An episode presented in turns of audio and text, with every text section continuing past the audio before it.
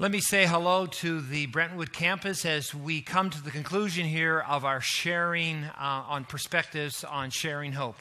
And uh, again, um, we are, in a sense, I think, cutting our series here just a little short. And it was only because that I was getting the, I got the flu last week, and Easter's coming, so we just got to keep going. And um, and maybe we'll we'll come up with a little short version of our fourth message uh, uh, with our teaching pastor Brent Hudson and I. But I'm going to make any promises whatsoever.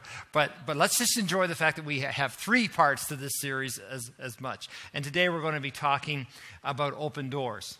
Um, now, again, um, for all of us here, including those who are watching uh, uh, via the vi- video, um, we, we like playing that clip at the beginning of each of this series on perspectives because we're convinced that it's a great illustration that so often in life um, you know, we go through life seeing things just one way. We just are, we're, we're just sort of have a lockdown. We just say, this is how it is. And then all of a sudden, we have an experience, we have a moment where all of a sudden something gets flipped and we go, I can't believe I've never seen that before. I can't believe that that's maybe the better way to think. That's the better way to see life. That's the better way to live out our faith, even. And so we really feel that as we've been going through in a sense, trying to get people to think differently, especially in this area as Christians where Jesus calls us to share our hope in Him. Um, in the first message, we were reminded that Jesus says, You are the light of the world. We are called to shine. And, and again, um, the temptation is we live in a culture that sort of says, just put your light under the basket, don't bother anyone, have your own little light in your own little closet, do it behind closed curtains, but don't bother us. But Jesus says, You're the light of the world. And then in the second message, uh, as we got, in a sense, again, trying to flip our thinking on things, we have to understand that Jesus ultimately says there's two destinies for people. There is the, the narrow gate and the narrow way that leads to life, and then there's the, there is the wide gate and the broad way that leads to destruction.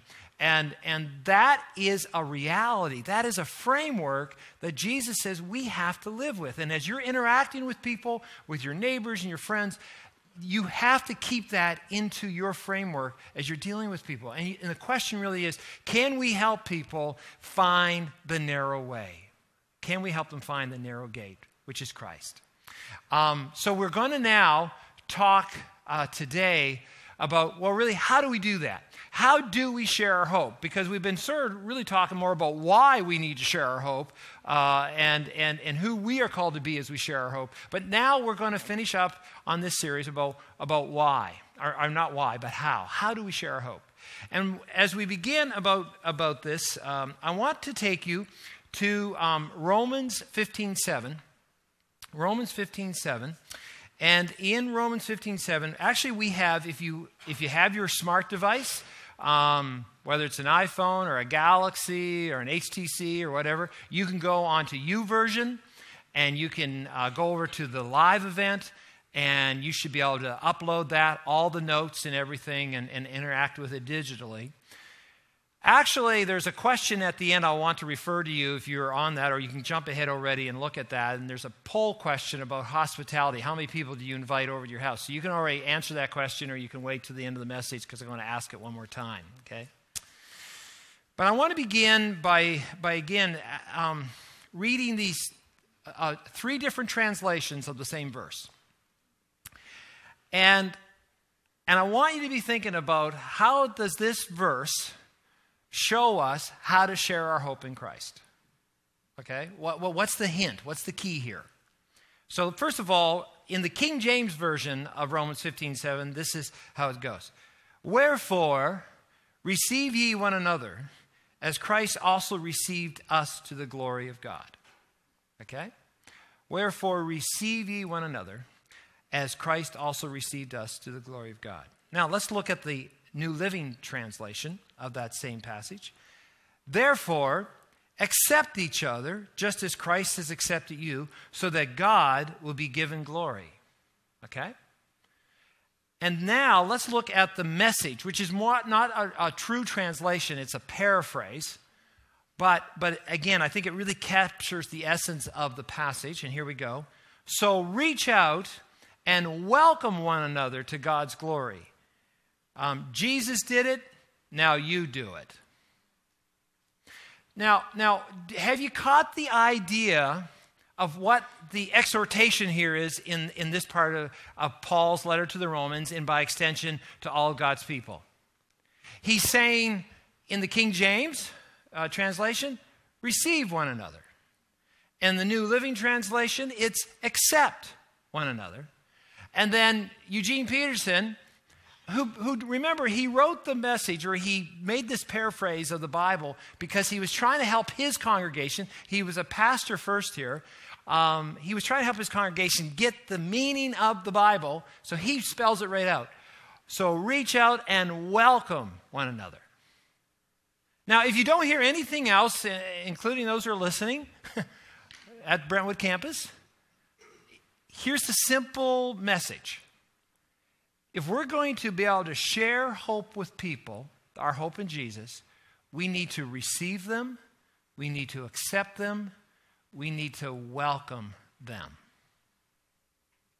We need to do that. Receive them, accept them, and welcome them. That's the strategy. There it is. That is how we're going to share our hope with Christ throughout the world. That's it. Romans 15 7. There's the strategy right there. It's that simple. You're going to go, oh, really? Well, let's, let's walk through it a little bit and, and work this through. I, I, I love the last paraphrase because it catches that idea of receiving and accepting, but it's even more profound. It's that welcoming idea. Um, Paul is saying we need to welcome one another. I mean, God has welcomed us in Jesus. Um, now, now that Jesus did it, you do it. it, you know, it, it's amazing how important it is to feel welcomed, isn't it? Um, you know, a few years ago when um, Nancy and I were coming back. Um, we had had the opportunity to go uh, visit um, a couple places in Africa. We went to Ethiopia, went to Rwanda, got to visit with the Barneses, got to visit with the Susies. On the way back, you, you know, you get to do a layover in Brussels, but in our case, we got to lay over in Paris. And so we decided, you know, we're going we're gonna grab a couple of days here. We couldn't afford to stay in Paris any more than two days. It almost bankrupted us as it was. But um, um, we stayed in downtown Paris uh, for two days. And so we just sort of did the mad tour. But I remember when we were, you know, uh, actually it was really close to uh, Notre Dame, um, the, that famous church, you know, Hunchback, think Walt Disney. Anyway, keep, don't go any further than that. But um, we walked past that place, and then we saw one of those big design fashion houses, Louis Vuitton. Okay, I'm not going to say it again because Nancy says the more you say those types of words, Dave, things break down. So, uh, it's a, one of those really super fancy. And, and I remember walking, it was just like, it was just these huge glass, and it had the logo of this fashion design house. And sure enough, just as we were walking by, this big, luxurious BMW, but it was one of those limousine BMWs. Okay, it wasn't just a normal Beamer, it was a luxurious uh, extended cab BMW sort of thing. And, and out come, I'll be honest, the most beautiful looking people I've ever seen. I mean, the, the women were like I mean, 105 pounds, and that was probably pushing it. And they were like six foot one. They were all models, you could all tell. Like, and they just sort of, gl- you know, glided in, you know. And then all the men with their ponytails and their black suits, and they're, you know, they're, you know, they're all like this. And, and uh, it was really like, and then, and then another black beamer came up, and on more beautiful people entered in. And you could see there was this big, beautiful lobby, you know. And you knew one thing you were not welcomed. I just looked at a reflection in the mirror and went, oh boy, I, I, not working for me. Not working. anyway, oh my goodness, that was recorded. Okay. But the thing is, um, uh, you know, I didn't feel welcomed, right? And uh, like Nancy said, let's just keep going, Dave. This isn't, this isn't for us, right? Um, you know, I, I, also remember, speaking and not feeling welcomed, I remember um, when I was in seminary, I, I, so here I was, I was like, you know, second year, third year, master's level student. But I, in the summertime, I had to make money, so I had to get real again. And so I got to work at a school district, the Vancouver School District, on a ground crew, which was basically shoveling dirt eight hours a day all through the summer. So, you know, it was good. It was good, kept me humble. But I remember during a lunchtime, we were all coming in. We were all like just, wear, you know, because you don't wear your best clothes and you're shoveling dirt all day, basically. And, and, and of course, we, uh, uh, we were stopped in at a 7 Eleven at lunchtime. And, and one of the guys said, well, there was, you know, those slushy machines, right? And he just wanted to know. There was, they had a new flavor, you know, like lime-o-rama or something. He said, I wonder what that's like. So he took a little bit and, and, he, and he tested it. And the clerk says, What are you guys doing? You're nothing but bums. Get out of here. I don't have Bums? I'm not a bum. I'm a second year MDiv. anyway, we got kicked out of the store and we didn't get any slushies or anything. And um, I remember I was so incensed. And uh, oh, like I was just, oh, I was just fried at the gills around this one because I couldn't believe I wasn't welcomed. And, uh, um, and then I, again, I had to look at what I was looking like. But, but I called up the district uh, office of 7 Eleven and uh, and uh, we got invited back in the next day, and, and we got free slushies. I, I, I, yeah, yeah, welcome, yeah, right. So anyway, no, okay, no, I, I don't know if that was a Christian response. I'm just saying that was my angry response. anyway, the point, but now, now here's the thing. Um, I, let me tell you one other place where I didn't feel welcomed. I, I remember one time.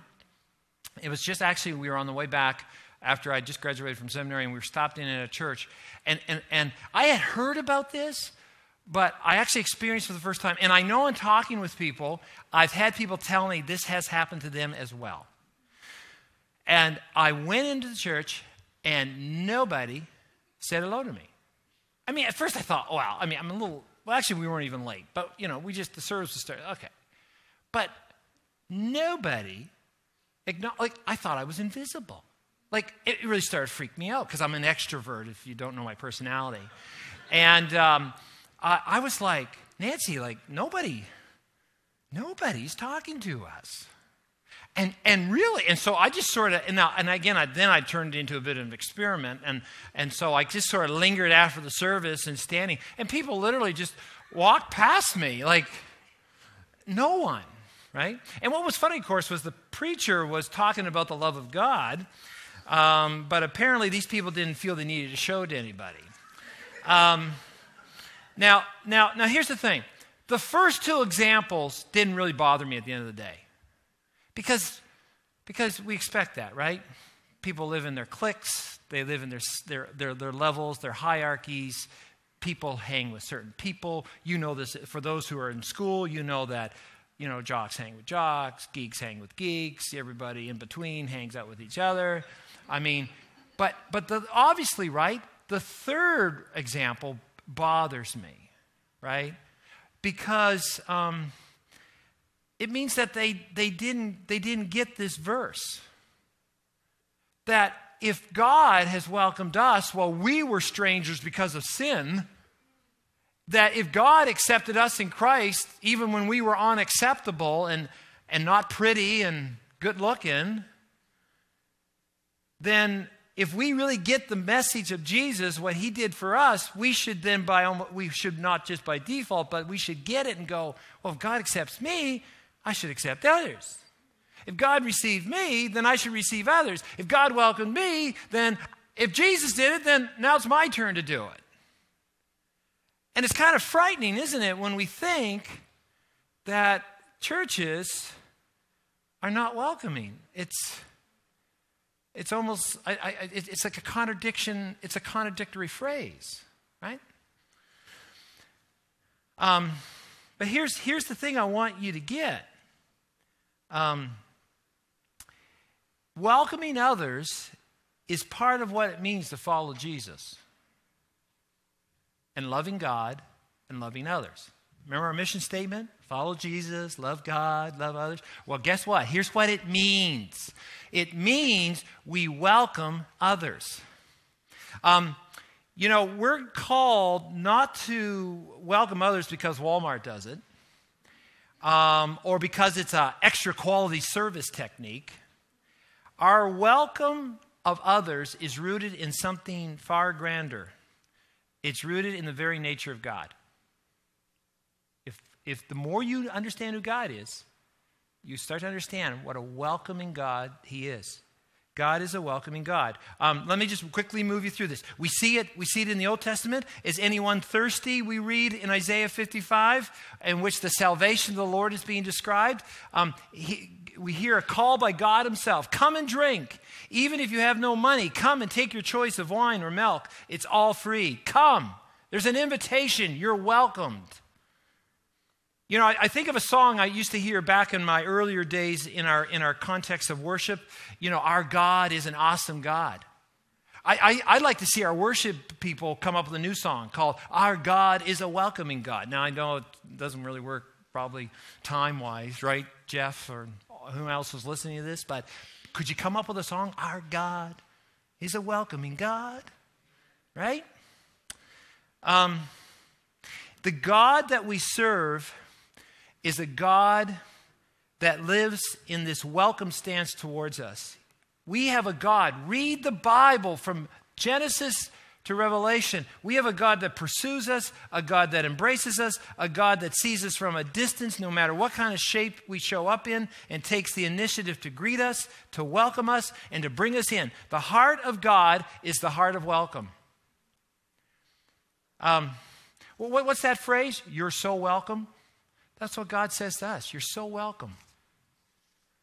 Um, we also see it in the New Testament um, where Jesus himself says, I was a stranger and you invited me in.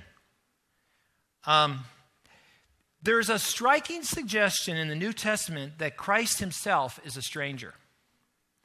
In the 53rd chapter of the Rule of St. Benedict, written in 540 AD, we read, all guests who present themselves are to be welcomed as Christ, for he himself will say, I was a stranger and you welcomed me.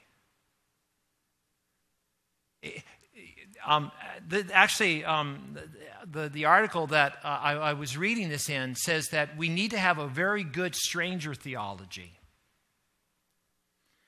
Um, you know, Jesus was always showing others, when you read, look in the Gospels, Jesus was always showing to others what God was really like. And he was trying to show them that God was, a, again, a welcoming God. Um, think about Luke 15, where um, we read that a lot of men and women of doubtful reputation were hanging around Jesus, listening intently. The Pharisees and the religious scholars were not pleased, not at all pleased. They growled, He takes in sinners and He eats meals with them, treating them like old friends. But the heart of God, is this heart of a radical, costly, extravagant welcome. Now, now here's the thing. If God is a welcoming God, the challenge then for us is that we need to imitate God. It says that right in Ephesians 5:1. We are to be imitators of God because we are children of God. So welcoming others is the way we are called to imitate him. Um, Mark Buchanan, who is actually a fellow Baptist pastor who uh, lives in Duncan, British Columbia at New Life Community Church, um, has, has written on this as well this whole idea of hospitality and welcoming.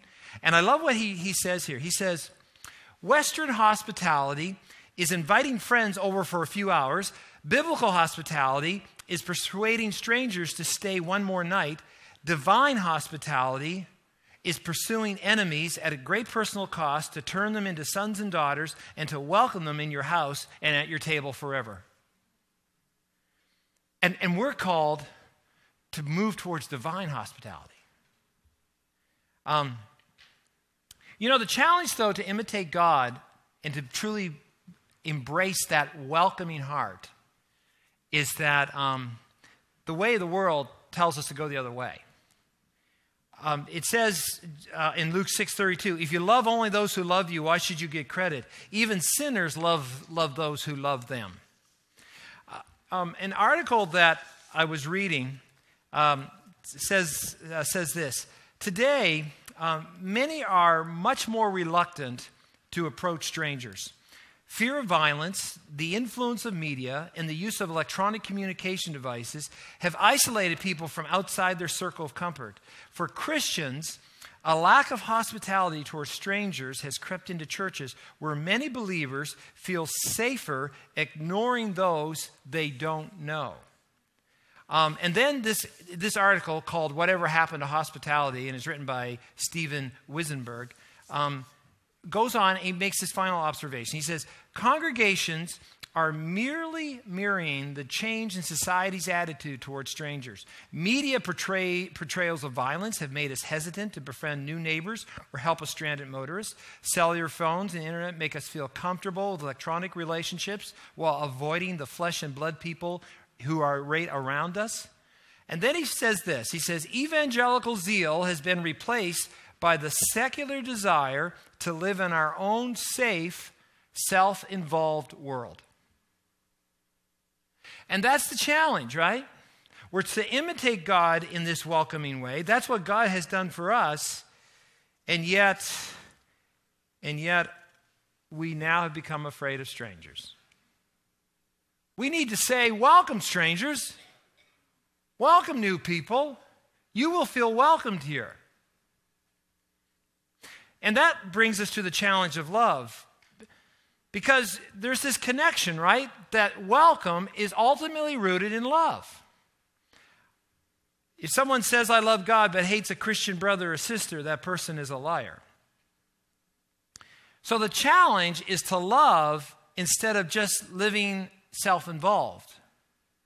You know, by the way, as I was just talking about nominating um, uh, names for our board, that if you go to 1 Timothy chapter 3, there's a description of what an elder of the church is. And one of the qualities that an elder is supposed to have is that they enjoy having people in their home, that they practice hospitality. And I can't help but think that we need the spiritual leadership in this church, in our church, whether whatever congregation we're in, that are practicing, that are modeling welcoming new people into their homes. Now, this is challenging, though, isn't it? To love this way. It means to stop turning our homes into castles, because culturally, that's what it's become.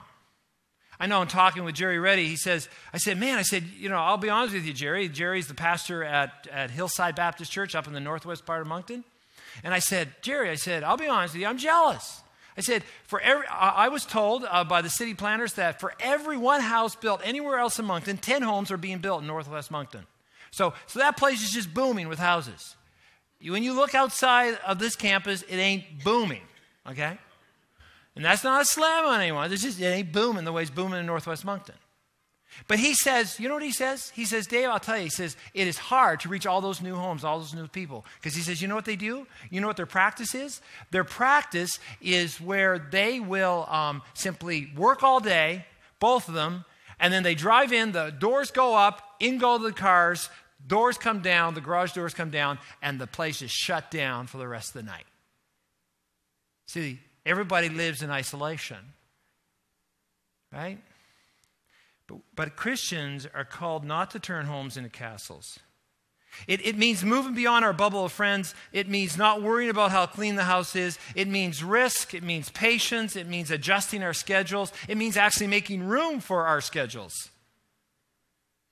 It means we need to make the choice to love the, the stranger, we need to love the alien. We need to love the new person. We need to love the single mother with unruly kids, the gang member embroidered with tattoos, the crack junkie jittery with nerves, the shy teenager with a rash of acne all over their face, the homeless drifter with a sour smell, the rich man with an empty heart.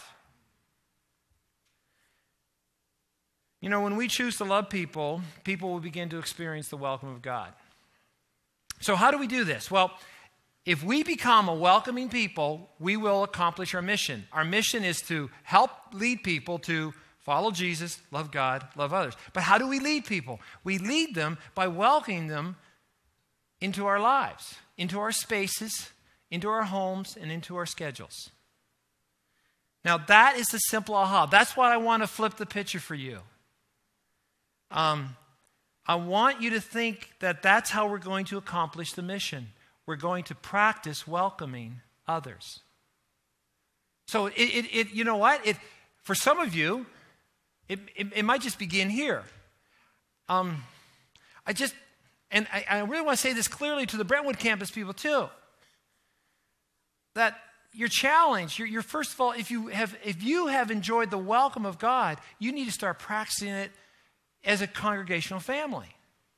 So so so that would mean honestly ask yourself over the last six months, the last six weeks, have you just sat in the same row of chairs? Have you sat at the same table and you talk to the same people and your same friends all the time? Have you ever welcomed someone who's new? Have you ever done that? Ask yourself that. Um, okay, I got, I got to keep going. I got to keep going. I got to keep going. All right, I'm going to land this thing now in the next two minutes. So, that's what we need to do. If we're going to accomplish our mission, we need to become a welcoming people. We, we, we need to then, therefore, just show hospitality. And I love this verse in 1 Peter 4 8 9. Listen, most important of all, continue to show deep love for each other, for love covers a multitude of sins. Now, isn't that great? And you know what? Isn't it great to say, oh, just show love to everybody? Oh, isn't that great? I just love that. But then notice the very next sentence cheerfully share your home with those who need a meal or a place to stay. Whoa! Whoa, whoa, whoa. Whoa. So, so what does it mean to, to love others? It means to have someone in your home and you do it cheerfully. I am glad you're here. Okay? Um, that, that, that means that, that here's another ministry moment. So, so have you welcomed someone in your church family? That means during the connect time, you actually say hello to someone beyond your circle, your comfort circle. You extend yourself because God extended Himself to you. Because Christ accepted you, you now act accepting to others. But here's the next thing Would you be so courageous and trust Jesus to protect you to actually invite someone to say, look, you know, I seen you've been coming to church for the last couple of weeks, or you're even new here today. Would you like would you like to come to our house for a lunch? Or for a meal or or come over just for dessert? You can't come today? How about Friday night? And you invite someone into your home. Um, wow. Can you imagine one thing that when you come to our Belong seminar that Pastor Carol and I uh, lead, we, we commission everybody into an immediate ministry once you go to that seminar. You're on a ministry team. It's called, you are part of our unofficial welcoming team, which you need to reach out and just say hello to people who are new. And you know, you know the people who get it, the new people get it the best because they know what it feels like to be new. Okay? But you know what? You don't need to be new to get this. You need to know your Bible. You need to know the gospel. You need to know that Jesus reached out to you. So, just as Christ accepted you, you accept others. Live the gospel. Um, and guess what that's going to do? It's going to make an impact. Here's this statement we have in the outline it says, Hospitality is an act of love that helps people see the gospel. You know, it amazes me all the wonderful stories I've heard over all the years where someone was just invited into someone's home and a friendship began, and in the context of that relationship, they started a journey of faith. And then before they knew it, they took more steps and more steps and and if they but when they look back, they go, you know, it all began when someone invited me over to their house and we just had Coke and popcorn on a Friday night. And that's where it began. No, no big Billy Graham crusade strategy. No $5 billion new building. Just people opening their homes. What would it be like if just 25% of our congregation for Easter weekend actually had someone over to their home on Easter weekend? Or what if 25% of our congregation on Easter weekend met someone new and said, Hey, would you like to come over to my house? I, I, we'd love to have you over today or we'd love to have you over this weekend. We, can we get together? What? 25%, 50%, 75? Are you a Christian? Wow. Now, I'll be honest with you. It's hard. But I'm starting to realize that following Jesus is the narrow way. And love isn't just when it's convenient, love means to love. So let's pray. Lord Father, thank you that, that you have shown to us in Jesus your nature, which is that, that you have a heart of welcome and you say, Come, come on in. Oh Lord, I confess to you that I need to practice that more. Lord, fill up my heart to reach out and to say, Come on in. Not worry about what the house looks like or not worry about if everything's in order. But Lord, just welcome people in into the journey of life and love and faith. Oh Lord, I pray for this church. Lord, I pray that we'll be welcoming people during our connection time, that we'll be welcoming people who come in through our doors. And Lord, whether, no matter what their life story may be, or how they may come across. Lord, I pray for our hospitality teams that we're building. Lord, that people want to get on those so that we can welcome. But Lord, most of all, Lord, that we'll just practice hospitality and welcome people into our homes and we can begin to share our life and our love for you with them. And we pray this in Christ's name. Amen.